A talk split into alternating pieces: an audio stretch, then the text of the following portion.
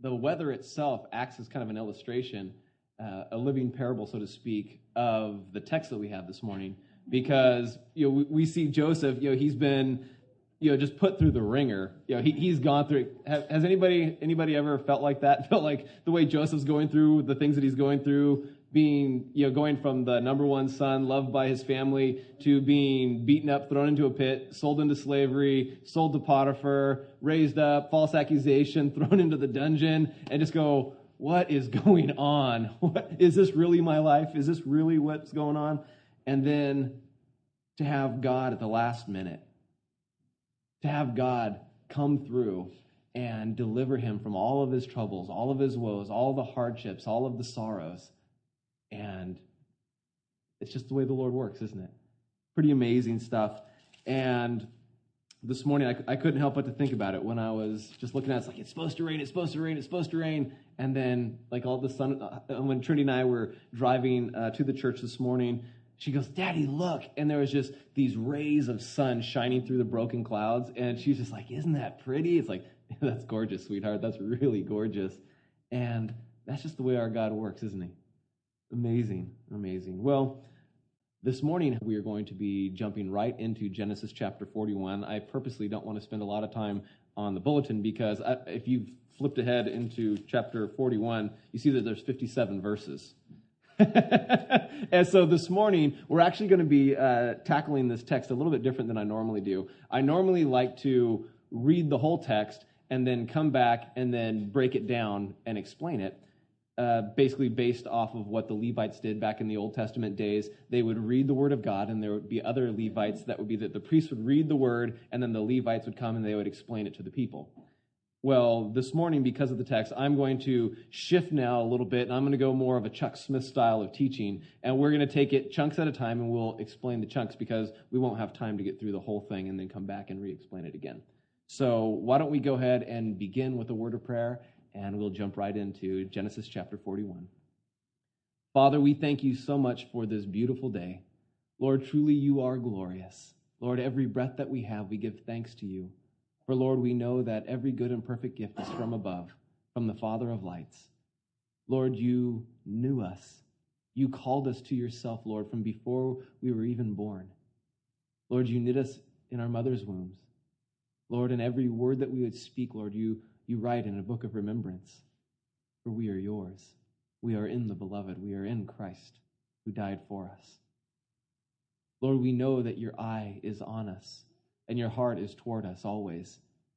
And so, Lord, it is our great joy and pleasure to come here to sit at your feet, to hear your word, and, Lord, to make application to our own souls, our own lives, that we might be pleasing to you.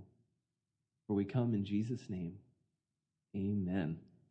Amen. Well, why don't we go ahead and jump right in?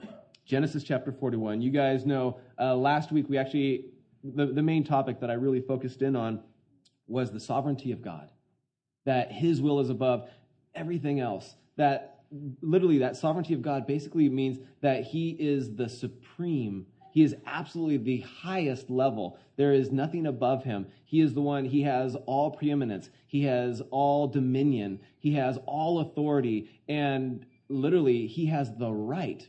Not just he has the power to, but he has the right to do all of his plans, all of his will, all of his pleasure. That is what sovereignty means. That is why when you talk about a king, they are sovereign. They're, they're above the law. Now, it, most of today's monarchs aren't so much like that. But if you look in times past when, where the word came from, when you talked about a sovereign, it was somebody who was above all things. It was somebody who was above the law. And so we saw that as God was, and his sovereignty was declaring things, as he was speaking things in, that, hap- that were going to happen in the future but hadn't happened yet, his foreknowledge as well. And then you see Joseph putting his faith and his trust in the butler, right? Of all people. He was, he, he, he kind of shifted. He, you know, he, he gave glory to God. It's not me who can interpret dreams, but God. But then he comes and says, now, and he put his hope in this butler. And he says, when you go, when you're restored, he said, remember me. Speak kindly to Pharaoh for me. Help me, because I've done nothing wrong to, be, to, to, to deserve being put in this dungeon. So please, please help me.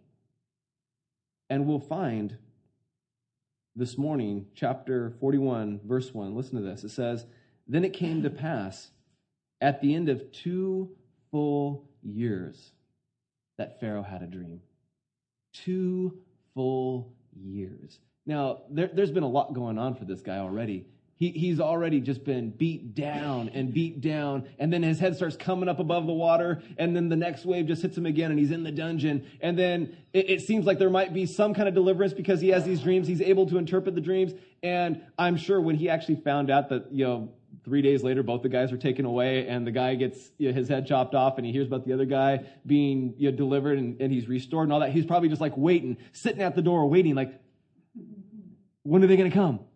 When are they going to come? And I don't know about you guys. Have you ever like really hoped for something? Really, maybe it was when you were a kid for Christmas and you had been asking for one thing the whole year. This is what I want for Christmas, mom. This is what I want for Christmas. You ask mom because she's the one who's most likely going to cave in, right? Mom, please, please, this is what I want. This is what I need. All the other kids have this. I want it. I need it, please give this to me. And then you come and you know, there's Christmas and you, you see there's a package over there that's a, right about the right size of what it should be. And you're just going and your parents are going, purposely going around it, around, around it. And you're just like, oh, but there's that one. There's that. It's coming. It's coming. It's coming. And then finally they say, okay, here you go. And you open it up and it's a sweater. And you go, oh, no, no. And how disappointing. And they're like, oh, don't you love it? And that feigned excitement, like, yeah, that's great. Uh-huh. I remember for me, probably one of the most profound moments of my life before salvation was from the time I was nine years old, I had been looking for my one true love. I, I was a romantic, absolutely, through and through. I'd been looking for my one true love. I'd been looking for that princess. I grew up, I was a geek. Look, I just say it, okay? I was a geek. Uh, I, I, I, I, I love the whole idea of, of Romeo and Juliet, the whole bit. Uh, that was me. And I had been looking for my one true love since I was nine years old. I used to, when I used to work at the Anaheim Pond, I used to look at the crowds. I was a human cone. And as the crowds would come through, I used to wonder, is she in this crowd? Is she in there? Is it that we just don't even know each other, but she's here? And I used to think all that. And then one day, it was after I was in college and the whole bit, and I was driving home, and all of a sudden there was this girl in this brown, kind of beige with a brown top Jeep. And I looked and said, hey, she's kind of cute. She reminds me of Heidi. And then I just kept driving, and all of a sudden I went, and it was just like a lightning bolt to my brain. I thought, it's her. It's been her this whole time. She lives like three minutes away from me. I can't, how did I not know? We sat in English class, Spanish class, history class. How did I not know it was her? And then there was that moment, and also it was like, I was trembling. I was so excited. I mean, literally, I had the chills, and I'm just, and I ran, I drove very quickly home, and I, I I started searching for her phone number, I looking through all my yearbooks and all that. I found where she had written in my yearbook, but she didn't write her signature or her phone number. I'm like, ah!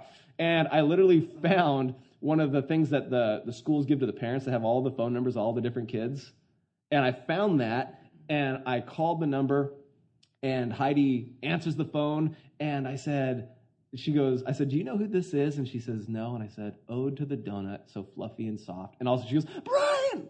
Inside joke. It was a poem that I wrote in high school, and I, I used it all four years in English, and I got three A's and a B on it. So it was, and so, but she knew who I was, and I was so excited. Like I'm trembling because I'm thinking, this is the one. This is the one I'm going to marry. This is the one that I've been looking for since my I was nine years old. She's the one. She's the one.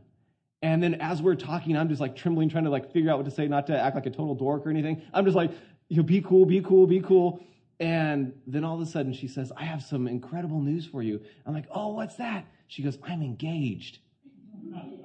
and then you have to know, at that moment, my heart shattered into a thousand pieces. And I could barely keep it together on the phone. And I was just like, can I be invited to the wedding? kind of thing. And she's like, oh, yeah, absolutely. And, and you know, we, we exchanged information. And we got off the phone, and then I, I walked out into the backyard and I sobbed. And I just sat there literally convulsing because it's like, this is the one that I had been looking for my whole life. And now it's like, when I finally realized it was her, she was taken away from me. And the thing, the thing that stuck the dagger in so much deeper was that on grad night, her date got drunk and threw up on her shoes. So she came and hung out with me. Our grad night picture is together. So we were kind of like a little date for there. And at the end of grad night, She literally, we were saying goodbye to everybody, and she hugged on to me, and she wouldn't let go. And she just kept holding me, holding me, holding me. And it wasn't that she was in love with me, because she didn't know she that I was her one true love or anything like that, any more than I did at that time. But she hated saying goodbye, and we were really good friends, and she was just holding me, and she wouldn't let go, and she wouldn't let go, she wouldn't let go. And finally, I pushed her off of me. Not rough, mind you. I didn't like knock her over, but I, I pushed her off of me, and I said, Heidi, I, I have to say goodbye to the rest of my friends. And I turned my back on her and I looked around into the crowd and there wasn't anybody else to say goodbye to. And so then I walked out and I was literally the first one into the into the parking lot and it was very symbolic. Very my life is kind of like that. I walked off into a dark parking lot by myself. And as my heart lay shattered on the floor, all I could think of was I had her in my arms. I had her in my arms. And now she's gone. And now she's gone. For two years, Joseph sat looking at that dungeon door. For two years, he thought, Is my deliverer coming? It could be any moment. It, all he has to do is say something to Pharaoh. There, he just, I mean, maybe he just needs to explain himself better. And he, and he was just wondering what had actually happened. Well, we're going to see it later. The butler forgot. He's like, Hey, I'm out of here. Sweet. And that was the end of it. He didn't. He, he, forgot about Joseph. He didn't care about Joseph. So what? He's some Hebrew slave in there. Whatever. He didn't care. And yet Joseph's hopes were there and stuck there. And I had to, as I meditated on this, two years, and it says two full years. Uh, like every drop of that cup was emptied out. Every day of those two years was fulfilled. And there was Joseph. And all I could think of was the truest test of a man or a woman are the silent years when the Lord's not speaking. Right? When you hear the Lord's voice, when you have an incredible devotion, when a miracle happens, when you experience a healing, when you see like amazing things going on, it's easy. It's easy to walk with the Lord in those times, isn't it? You're excited to, man, you, you want to go to five Bible studies a week if you can go. You, you're, you're like sharing with all your coworkers. You're sharing with your unsafe family. You're excited because God is doing this great work in your life and you're just moved. And then something happens where all of a sudden it's like, hmm, the devotions aren't quite as rich. They're not quite as vibrant, not quite as like intimate. And it doesn't seem like God's really speaking. Like, yeah, I have his word, but it's like God's not really moving anymore. And it's quiet. I call them the silent years the silent years, when it's just you and what you know that the Lord has already spoken. And what will you do in that time, in the silent years? What will you do when it's not woohoo? What will you do when God just calls you to be faithful to what He has already given you? It's an important time. It is a test greater than riches. It is a test greater than poverty. It is a test greater than sickness. Who are you when God is not speaking? Will you continue with him? Will you continue to walk with him? Because you know our, convictions grow when, when God is moving in our lives, our convictions grow and they're there. But then in the silent years, we begin to slide back, don't we? We begin to slide back into old habits, into old patterns, hanging out with old friends, and then it just kind of, uh, oh, before I was really, you know, because I gave my heart to the Lord, it's like all these things I cut out of my life and all these things I began to fill it with. And then in the silent years, often what happens is, gosh, I'm just too tired to go to a midweek study. I'm going to take that out. And I'm too tired to wake up in the morning and have a full hour devotion. So I'm just going to have a five minute devotion just, you know, while I'm drinking my coffee. And then, you know, these things that, that's not really that bad after all. I mean, I'm more mature in the faith now, and I see and I understand that these things are actually good and, and, and, and okay, and we shouldn't take them too seriously. That all happens in the silent years. All those things happen to us when we're just kind of, it's, it's life as usual. When we're just kind of going about our, our daily routine. James chapter 1, verses 2 and 4 says, My brethren, count it all joy when you fall into various trials. Listen, knowing that the testing of your faith produces patience. Patience. Patience, that thing that everybody warns you. Don't pray for patience because God will give you reasons to be patient. You don't want that. Patience. And yet, James says, but let patience have its perfect work, that you may be perfect and complete, lacking nothing. That word perfect means mature, that you may be mature in your walk. Because a person who is mature in their walk, when they're not really feeling it, their devotions are kind of dry, they will say, But this I know, thus says the Lord. And I will, whether I'm feeling excited about it or not, I will walk in obedience to my God. The immature person will say, I'm not feeling it, so I'm going to go pate. That's what happens. And James is saying, hey, guys, it's good. Joseph, it's good that you're in that dungeon. It's good that you're there because you're learning patience. You're learning to wait on the Lord and things aren't great. You're not in Potiphar's house. You're not the, the, the number two guy in his house anymore. You're in a jail and you're the number one guy in the jail. Woohoo! Promotion. But there you are learning to trust God. You are learning to walk in the things that God has already taught you. Joseph, this is good. You are learning patience. And that patience is producing a maturity in you that would not come any other way. Verses 2 through 7 are going to be the dream that Pharaoh dreams. And he says that, Behold, he stood by the river. This is the dream of Pharaoh, verse 2. Suddenly there came up out of the river seven cows, fine looking and fat, and they fed in the meadow. Then behold, seven other cows came up after them out of the river, ugly and gaunt and stood by the other cows on the bank of the river. And the ugly and the gaunt cows ate up the seven fine looking and fat cows. So Pharaoh awoke. He slept and dreamed a second time. And suddenly seven heads of grain came up on one stalk, plump and good. Then behold, seven thin heads, blighted by the east wind, sprang up after them. And the seven thin heads devoured the seven plump and full heads. So Pharaoh awoke, and indeed it was a dream. Now, Guys, the Lord oftentimes speaks through dreams. Anybody here ever had a dream from the Lord? Not too often nowadays. Sometimes it happens. Back in, back in these days, it happened all the time. It was one of the primary ways that the Lord spoke. He spoke through dreams and through visions. This was a very common practice. And in Joseph himself, you know, we saw Joseph had the dreams. He had the second dream. And then, you know, later, you know, he has the, the, the two, the butler and the baker have the dreams, and he interprets those.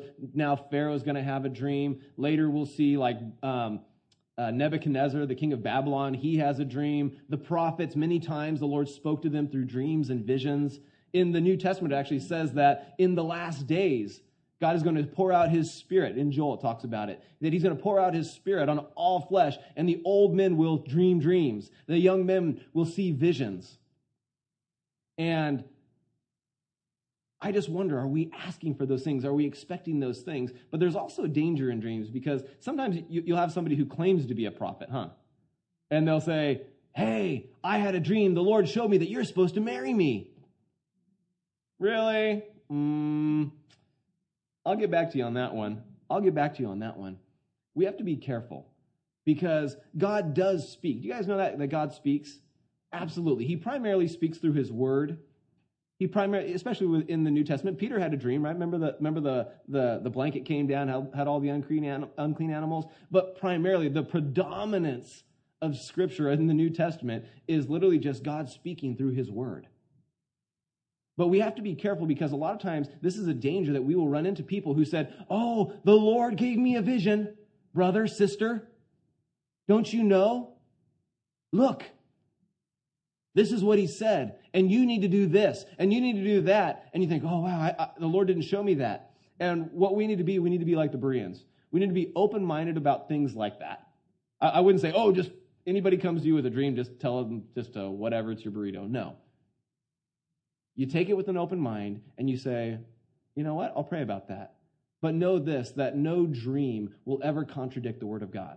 If it is a dream sent by God, it will never in any way contradict Scripture, and it will never in any way override your free will to walk in Christ.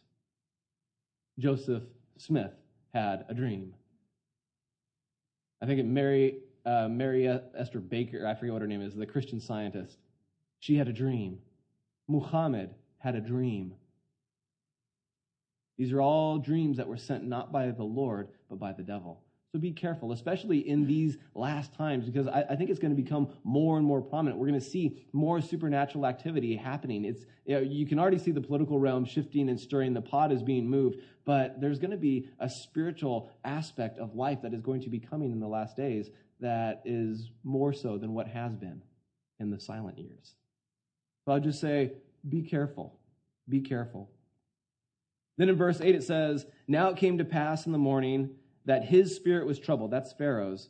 And he sent and called for all the magicians of Egypt. We're talking all of them, and all of its wise men. And Pharaoh told them his dreams, but there was no one who could interpret them for Pharaoh. Now, the question that I ask in this is who do you look to when your spirit is troubled? See, Pharaoh had this dream, and obviously, this dream was a super realistic dream. Have you ever had one of those dreams where it is so real that you're not sure if you're dreaming or if you're awake? Right? That's the kind of dream, because remember it says that he woke up and it says, and behold, it was a dream. That's just kind of, it's like, why would, the, why would they add that into the scripture there? Because it was such a realistic dream. When he was in it, he didn't know whether he was asleep or whether he was awake. That's how real this thing was. It, it wasn't just some like, oh, some you know, foggy, hazy dream. You know, this is like super HD surround sound, Blu-ray with the HDMI cable and everything. That's what this dream was. And he was shocked by it and he was troubled by it. And his spirit could not rest because of this dream. And when he had this dream, who did he look to? He looked for the wise. He looked for the educated. He looked for the schooled men of his kingdom. So he brought all of the magicians, the people that were supposed to have a supernatural, that were supposed to have a, a hand in the hand of God kind of guys. He brought them all, every single one of them from the entire nation, he brought them to him. And then all the wise men, all the learned men, all the PhDs, he brought and he surrounded himself and he said, This is the dream. What does it mean? This is the dream. What does it mean? And as I looked upon this, I thought, hey, you know what? Who do I look to when my spirit is troubled? Do I seek out the wisdom of men? Doctors, lawyers, psychologists, psychiatrists, all of these things?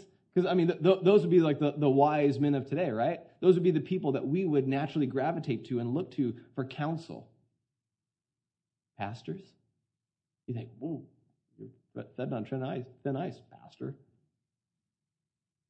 Do you look to the wisdom of men when your spirit is troubled, or do you seek out the wisdom of God? Do you seek out God's will and God's answer in your devotions, in prayer, in worship? Are those the place where you turn first? They should be. Because I promise you, the wisdom of men is flawed. If, if that takes you by surprise, I'm sorry, but it's true.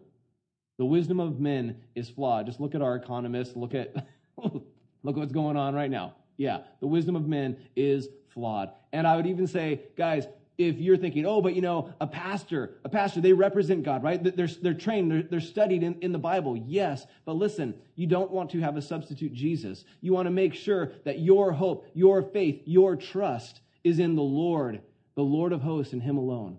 You do not want to replace God with a man. And so we have this, we have this tendency as humans to look to people first.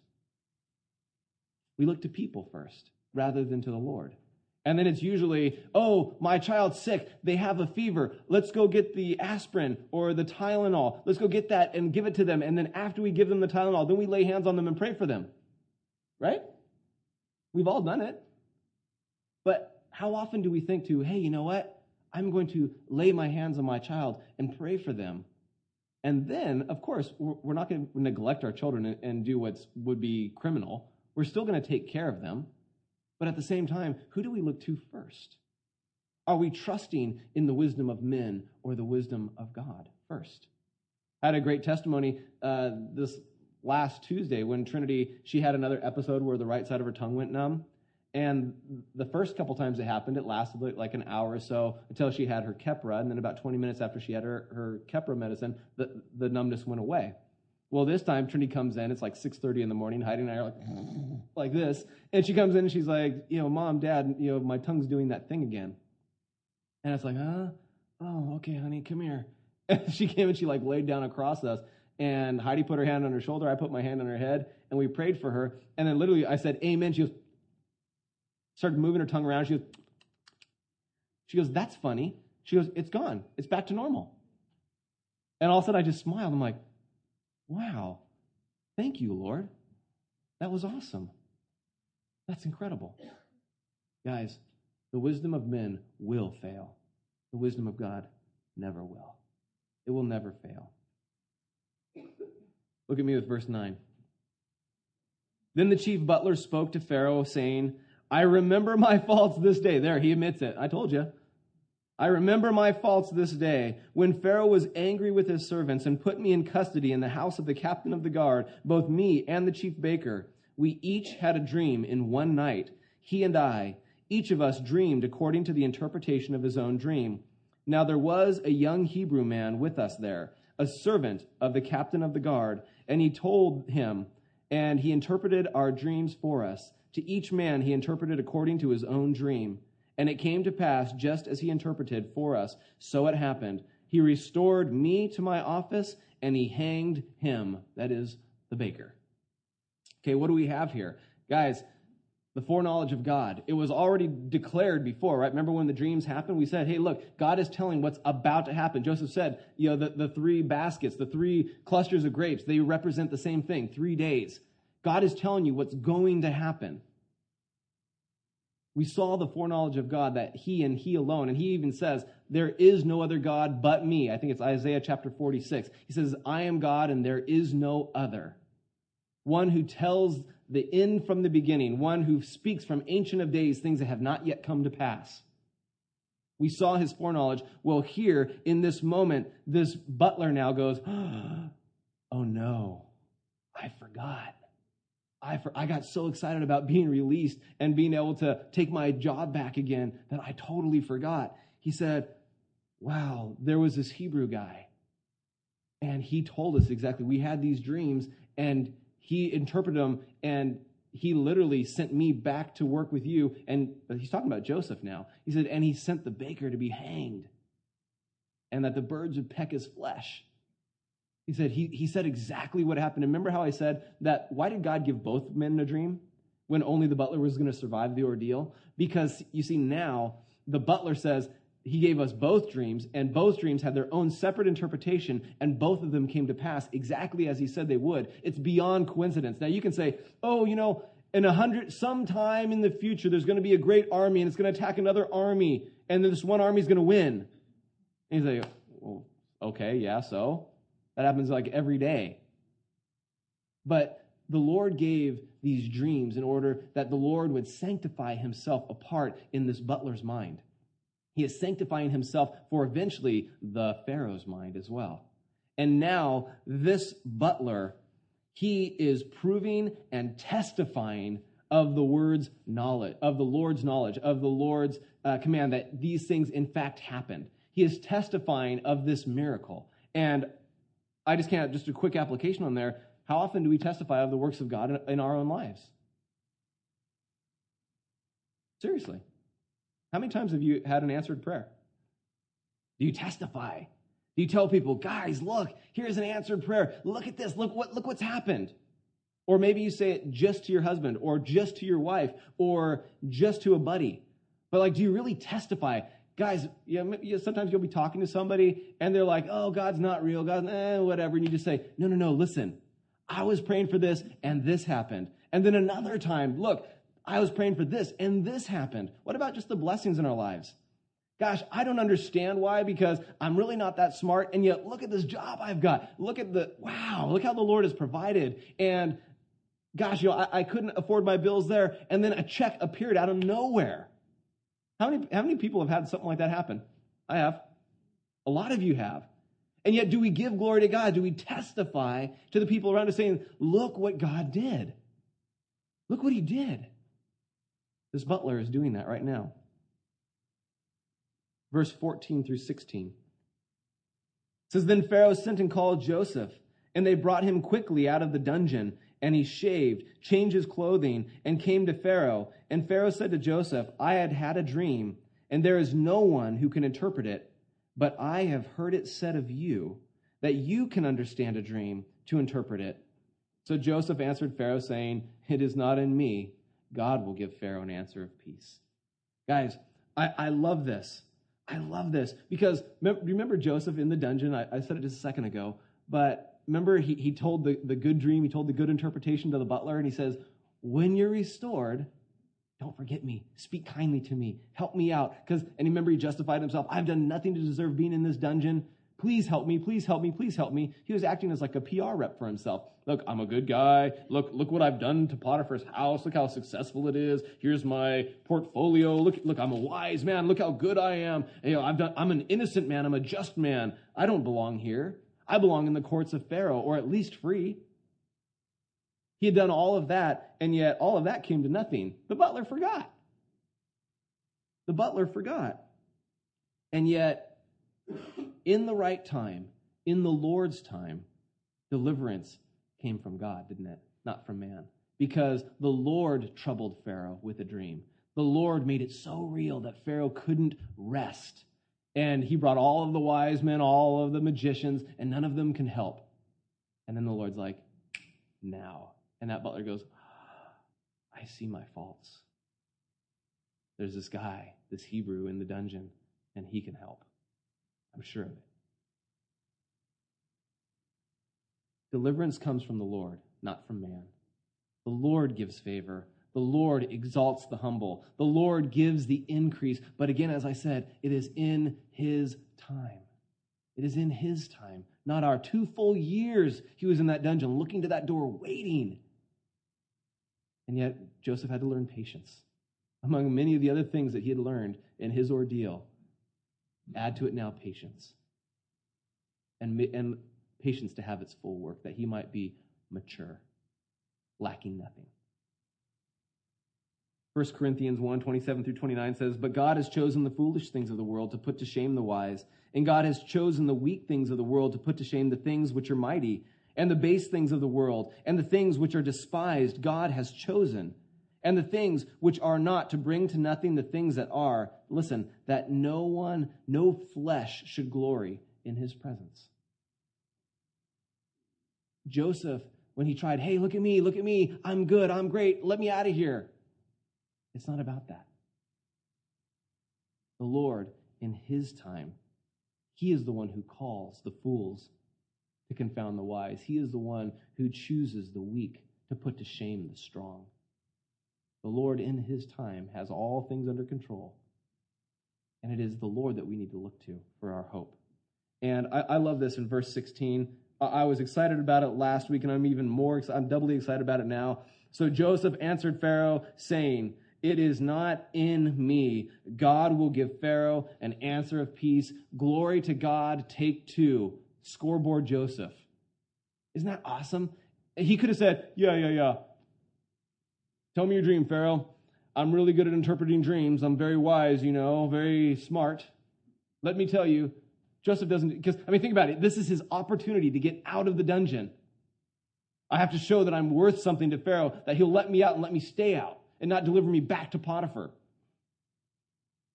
But he doesn't.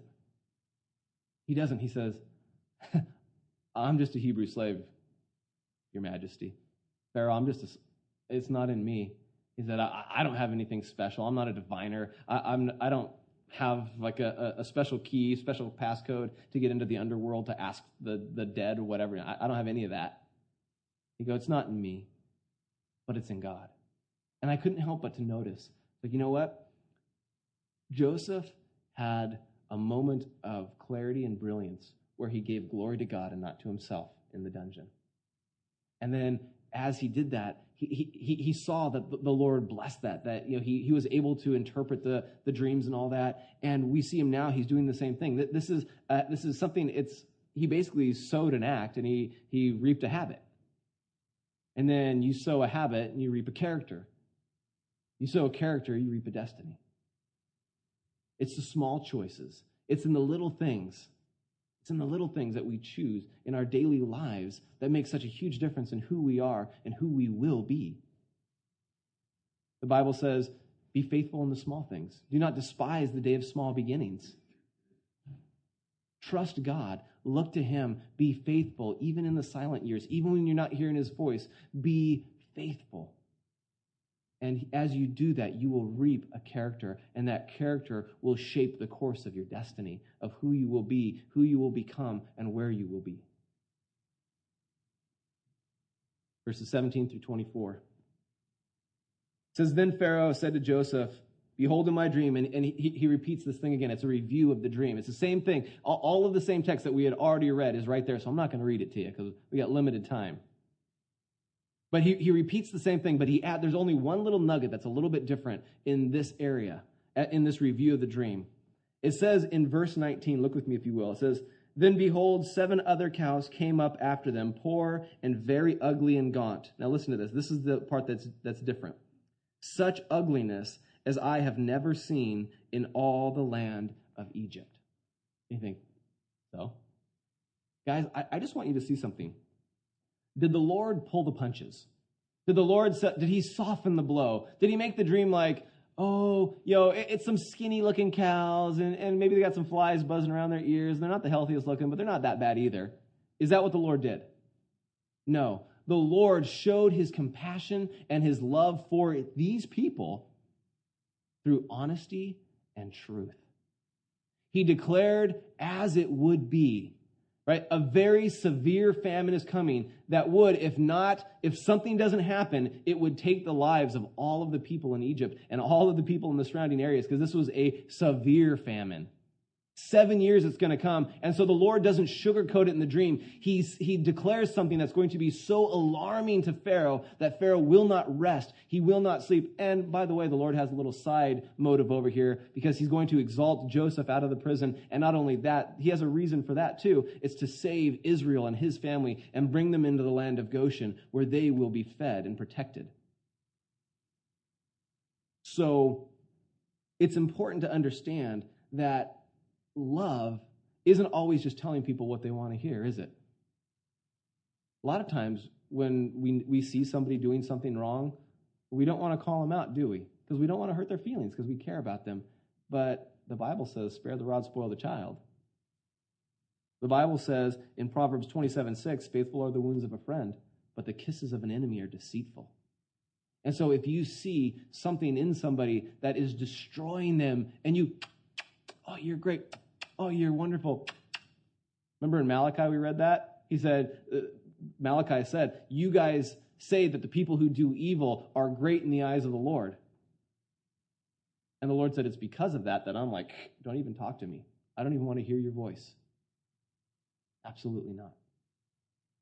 Love tells the truth. Love speaks the truth mixed with grace, first considering yourself the Lord tells the truth. We don't always like the truth, do we? But we need to hear the truth. And we need to declare the truth if we truly love the people that we're going to be declaring these things to. But it needs to be in love, it needs to be in compassion, not with a haughty attitude and a, a wagging finger. But love tells the truth. That is how you declare your love through truth and honesty. Verse 25. Then Joseph said to Pharaoh, The dreams of Pharaoh are one.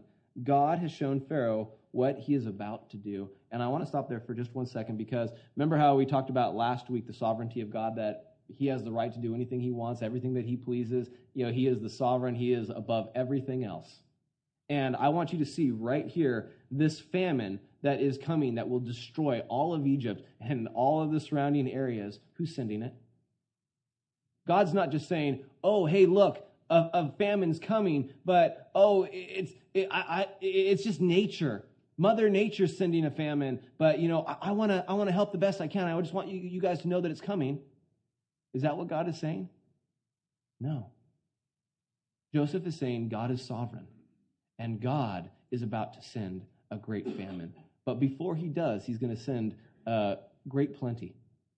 Seven years of great plenty. Fantastic harvest and he's giving people an opportunity if they believe, if they have faith. You see, because God, God always works in faith. If you can believe what I'm saying, it's coming. You don't see it yet, but it is coming. When it comes, you can be ready if you choose. We are told that Christ said that he is going to return for his church, right? In faith, we must believe that Christ is going to return for his church, that he is indeed going to say, Come up here, and the rapture is going to happen. In faith, we believe this. But he has also said there is the 70th week of Daniel. The tribulation is also coming. It is a great famine, a spiritual famine. It is a physical plague type famine that is coming to this earth. He said, But I have given a way of escape, but you have to believe. Trust me. Prepare now on this side of it before it comes. That way you will be ready to withstand it then. You, I'll, I'll remove you from it entirely. And he's saying here, he's giving them this. It is his plan, it is his purpose, it is his pleasure to bring this famine on Egypt. Why? That people might believe and give glory to God, that they might put their faith. Because now remember, these are just physical things, these are socio-economical things. But that's not what God's dealing with. He's sending a socio-economical uh, problem, a great famine into the land, that people might say, oh, wow, look, the Lord said this was going to happen. And look, it happens exactly like He said. And then that they might glorify God in their lives, put their faith and their trust in Him, that they might reap eternal life. It has nothing to do with filling their belly right now. That's not why God is doing this. That's not why He's given them the foreknowledge of it. He's doing it that they might put their faith and their trust in Him, that the Gentiles might give glory to God, that the children of Israel might be protected and saved as God promised Abraham, the friend of God. See, all of these things are all working together for good. And ours is not to question God. Ours is not to attack God and to, oh, that's just unfair, that's unjust. Ours is to submit to his will, being sure of his character, being knowing, like, you know what, God loves them. And he, even for us, hindsight saying, he even sent his own son to die on a cross for us. And if we know those things, then we can trust God even when the famines come. Even when the famines come. Verses 26 through 32, Joseph interprets the dreams. He basically says seven years of plenty are coming, followed by seven years of famine, and that famine is going to be so severe that nothing will remain. It will be as though the, the seven years of plenty never existed. Wow. Verses 33 through 36. Verses 33 through 36 is now, therefore, Joseph is giving, okay, here's my counsel, Pharaoh. Here's what is. This is the knowledge that the Lord has given you. Here's the interpretation. But now, this is what I think you should do, Pharaoh. Therefore, let Pharaoh select a discerning and wise man and set him over the land of Egypt. Let Pharaoh do this, and let him appoint officers over the land to collect one fifth of the produce of the land of Egypt in, seven, in the seven plentiful years. And let them gather all the food of those good years that are coming, and store up grain under the authority of Pharaoh, and let them keep food in the cities then that food shall be as a reserve for the land for the seven years of famine which shall be in the land of Egypt, that the land may not perish during the time. Guys, what we're seeing here is not just the knowledge, because God already gave the knowledge. He gave the dream, He gave the interpretation of the dream. What this is here, this is another gifting that God gives. This is a gift of wisdom. This is a gift of wisdom where God is saying, okay, this is what you are to do with the knowledge that you have been given. Because how many of you guys have known anybody who's super smart, super smart, super smart, but will walk in front of a bus? They're just like, boy, I can tell you the air, wind, speed, flight velocity of an unmaiden swallow. Sorry, that was Monty Python joke. But those were my old days. But you know, people who can just declare like all the twos and fro's of the entire universe. They, they know the workings and the mechanics of everything and any subject. They have an answer. And yet, there, you know, some guy walks up wearing a, a, big bowler hat and like sells them a bridge in Kentucky or something like that. They're, like, oh, that sounds like a great deal. And you're like, what? You did what? Have you seen this bridge? No. okay. This is wisdom. What do you do with the knowledge that you have? That's wisdom. And there was a great famine coming, and Joseph said, Hey, this is what you do. There's seven plenteous years, seven years where everybody's going to have such great abundance that you can tax them and it won't even affect their daily lives. They won't complain about it, they won't balk about it because they're going to be so well, they're going to be rolling in dough. They're just going to be like, Oh, whatever. Who cares? No big deal. And then you, you, you save up, you store up all of that. That way, when the famine comes and everybody's starving to death, there will be bread in Egypt. That's wisdom. Guys, we have a famine right here in the USA right now, don't we? Don't we? It is here. It is absolutely here. And, and people, you know, they, they try to say, oh, it's getting better. No, it's not. You, you talk to any of the people actually in the market and that are like dealing with these things, dealing with the economy, dealing with real estate and things like that. They say, it ain't getting better. Matter of fact, there's another uh, burst about to happen. We haven't even hit the commercial burst yet. There's like over a trillion dollars in bad commercial loans that hasn't broken yet. Okay, there's a lot of stuff going down right now. We are in a famine. But you know what? the fullness of the famine hasn't happened yet, has it? We all, most of us still have jobs. We still are able to pay the bills. You know, more than likely our tax return will come in the mail. All of that. But you know what? There is a famine coming. It happened in, in 1929, October 1929, the Great, Fam, uh, the Great Depression began. And unless something radically changes, we're coming to one also. And so that's just knowledge. That you know, that's not you know me saying, "Oh, the Lord spoke to me." Nothing like that. That's just common sense. That's just reading the newspaper, uh, listening to the, the reports of what's going on. It's coming. So, what do we do? What do we do? Well, years ago, years ago, the Lord just kind of blessed me. Actually, in this very text, in this very text, the Lord showed me, it's like, yeah, th- this is just how, you know, Heidi and I deal with our finances. Most of the time we try it. Sometimes, you know, there's leanness and things like that. We can't do it exactly. But this is just a formula from Joseph that Heidi and I have put into practice. I'll share it with you. If you like it, cool. If you don't, um, won't hurt my feelings. It's all good. We give 10% of our income to the Lord, first and foremost, off the top. We give 20% to savings, and we live on 70 for 20% over the course of however many years while everything's doing good adds up quickly. And it becomes a sizable amount. And then when the years of leanness come, you have something to fall back on, at least to give you a little breathing room before the hardships come. Straight out of, straight out of Scripture. I shared that with a real estate friend of mine uh, who had helped us sell our house. And he said, I've got the, sh- the, the chills he goes, Oh my goodness. He goes, The real estate market goes in years, seven year cycles, seven years up, seven years down, seven years up, seven years down. It happens every, every seven years. He goes, That's amazing. I don't know if he ever applied it or not. That would be wisdom. But, but he was really impressed by it. So there you have it. Look with uh, verse 37 through 45.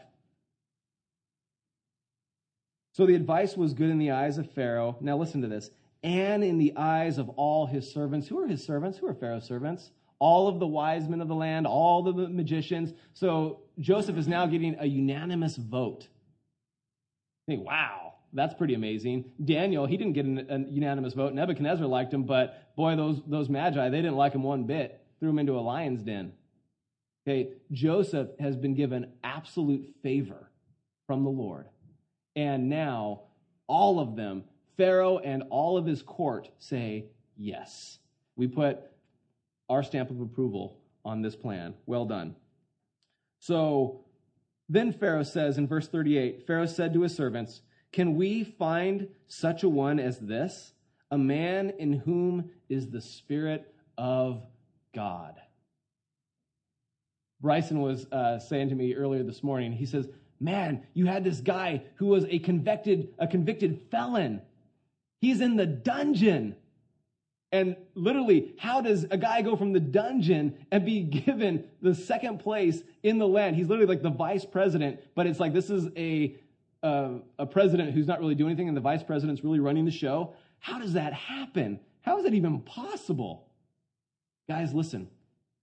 Because Pharaoh initially, he tried to ease his troubled conscience. He tried to ease himself with the wise, with the wisdom of the world, and it failed. Not one could help him, not one could deliver him from his, his turmoil that he had. And then one Hebrew slave with the Spirit of God. And remember, that has been the testimony of Joseph all along. Remember why Potiphar liked him so much and exalted him within the house? Because he saw that the Spirit of God was with him. That's Joseph's testimony. That's his legacy. The Spirit of God was with him. And one Hebrew slave with the Spirit of God is of more use to a kingdom, to a nation, than all of the magicians and all of the wise men put together. Isn't that amazing? And Pharaoh saw it. Is there anyone in the land such as this man, in whom is the Spirit of God? Is there one? And guys, you know what? In ministry, it's exactly the same. I will take a spirit filled man over a talented man every time. Every time. You give me one man who can't do anything and yet is humble and loves the Lord and serves the Lord, and I will take him over the most talented PhD, the smartest, the wisest, the bankers, everybody. You, you, you, can keep the CPAs, you can keep the lawyers, you can keep all of them. You give me a, a trash guy. You, you, bring, you bring me a sanitation disposal guy, whatever they call him nowadays. You bring me one of those guys who loves the Lord and fears the Lord, and I will take him every time. I will put him in ministry every time. I will put her in ministry every time. Every time. Because the Spirit of God is leading and directing that person. And, you know, I don't care about the PhDs. The PhD, that's man's wisdom. That's something that, that is given, um, you know, that, that's just a certificate. That's a, that's a little diploma thing that man is given. And gosh, I've seen some of the stuff that's coming out of the colleges nowadays. And he's like, what? You seriously believe that? Seriously? Come on, that doesn't even make sense. Life began on the back, like molecules floating on the backs of crystals, and as the crystals formed, that created life. Are you serious? Oh, wait a second. There's another one too. Aliens planted seeds? You're kidding me now. E.T. planted seeds, and we're the crop. Are you serious? Guys, give me a give me a man or give me a woman who is filled with the Spirit of God every time. Every time. Amen? Would we be those men? would we be those women in the workplace that our bosses would say, Give me that person in whom is the Spirit of God? They are worth more than all of the rest of my employees put together. Amen. And then in verse 46, look at verse 46. Joseph was 30 years old when he stood before Pharaoh, king of Egypt. He was 30 years old. Do you guys remember how old he was when, when we first met Joseph in Genesis? 17 years old. 17 years old. And he is 30 now. How long does that make his ordeal, his trial, his time of sorrow? 13 years. 13 years for God's will to be accomplished in his life.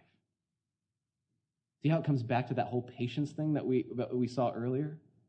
But let patience have its perfect work. That the man of God, that the woman of God might be mature, might be perfect, complete in everything. 13 years of pain, 13 years of sorrow, of misery, of depression. 13 years is a long trial, isn't it?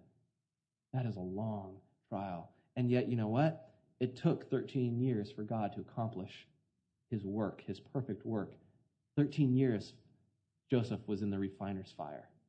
13 years. But you know what? At the end of it, the Lord looked down and he saw his face reflected out of that refiner's pot, didn't he? Didn't he? Beautiful. Verses 51 through 52, we, we get a little background of Joseph. He, he has some kids, uh, Manasseh and Ephraim. They later become uh, Jacob, his father, will adopt them and they become the two tribes, two tribes of Israel in place of Joseph. So Joseph gets like the double portion. But listen to this. When he names Manasseh his first child, because obviously you know, Manasseh and Ephraim came during the time of like the years of plenty and things like that. And so you have all that going. And Manasseh comes and he, he names him Manasseh. Manasseh means making forgetful.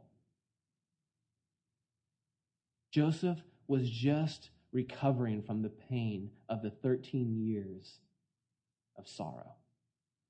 Manasseh, making forgetful. Lord, I'm forgetting. I'm forgetting the pain. I'm forgetting the trials because you've blessed me so much now. And then Ephraim comes, and Ephraim means fruitfulness. And Joseph says, Because God has caused me to be fruitful in the land of my affliction. Let me just read that one more time because if, if, if it didn't strike you, then you missed it. So everybody, everybody awake? Okay, let's try it one more time. God has caused me to be fruitful in the land of my affliction. Guys and gals, brothers and sisters, Christians, whatever you find yourself in today, whatever trial, however long it's been going, however long you've been in it, In Christ, we have this testimony. And all you have to do is take out the land of. That's all you have to do. Look, look at that text again and just take out that and apply it to yourself right now. God has caused me to be fruitful in my affliction. Me and Trinity were talking about this yesterday. Like, sweetheart, look what God has done. That how many people are getting saved through your testimony? How many people are praying more fervently than they've prayed before? How many people are being moved by what you're doing? He said, God has made you fruitful in your affliction, hasn't he? And she goes, Yeah, he has.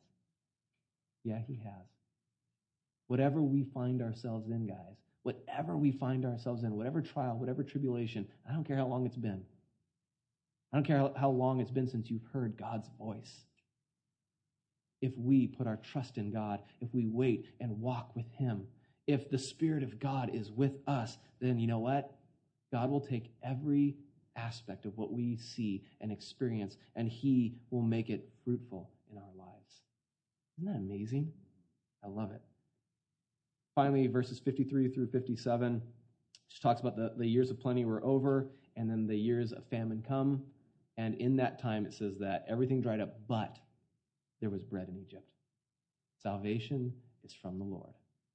The Lord gave the he gave the sneak peek. Hey, this is what's coming. He sent his boy. He had him. Remember, he, he put him in the in the um, in the cistern that his brothers put him in. Then he put him in Potiphar's house. Then he put him in the dungeon because God had him on an intercept course with a butler who would then bring him to the Pharaoh, that God might save all of the land through him. And here's the interesting thing, though, is that this mercy was to all. And it wasn't just to Egypt. It was all the surrounding, all the surrounding nations come to Egypt because they find out there's bread in Egypt, and they come and they purchase bread. There's that much. That's how much prosperity the Lord blessed Egypt with in those seven years. All of the peoples around were given mercy. And God used and worked through one man, Joseph a man who had the Spirit of God, a man who was mature and patient, who grew in the ways of God, who trusted in him. And God, through Joseph and through the interpretation of the dream and through the wisdom that God implanted to Joseph to store up in the time of plenty, God used that to bring mercy to all of the inhabitants of Egypt and all the surrounding areas. And I say mercy, not grace mercy because they do all they, all live. They don't die. Yet it costs them everything. All, all of these all of these uh, pagans and things like all these people who probably blaspheme god and all that they all receive mercy from the lord. But it costs them everything. Remember they, they have to sell everything? They end up selling even their very land. So so uh, so i'm sorry pharaoh owns everything. They lose everything but they live. That's mercy. They didn't get what they didn't get what they deserved because the famine probably came because of they were probably sacrificing their children. They were probably doing these horrible, grotesque acts and things like that. And yet the Lord gave them mercy to bring the fear of the Lord to them. And yet, what we will also see, though, is that the chosen, the friends of God, the descendants of Abraham, Isaac, and then now Jacob himself and his children, they will receive grace because they will come into the land, but they will come into the best of the land. And they will be fed from Pharaoh's table itself, and it will cost them nothing. The greatest gift in history costs nothing. But it was very expensive, wasn't it? It cost the blood of Christ to buy us entryway into heaven and eternity. Father, we thank you so much for your word, Lord, for Genesis chapter 41. What an amazing text, Lord. Lord, we pray that you would just speak these things into our lives, Lord, that you would help each one of us to chew on these things, to meditate on them, Lord, that we might consider these things, Lord, that they might be valuable to us. And Lord, we just pray that as we walk with you, that your spirit would dwell with us. Lord, that we would be pleasing to you. And Lord, that you would be glorified through us, your servants. We love you and praise you, Lord, for you and you alone are worthy of all glory and all praise and all honor and all power and dominion. They belong to you. In Jesus' name we pray.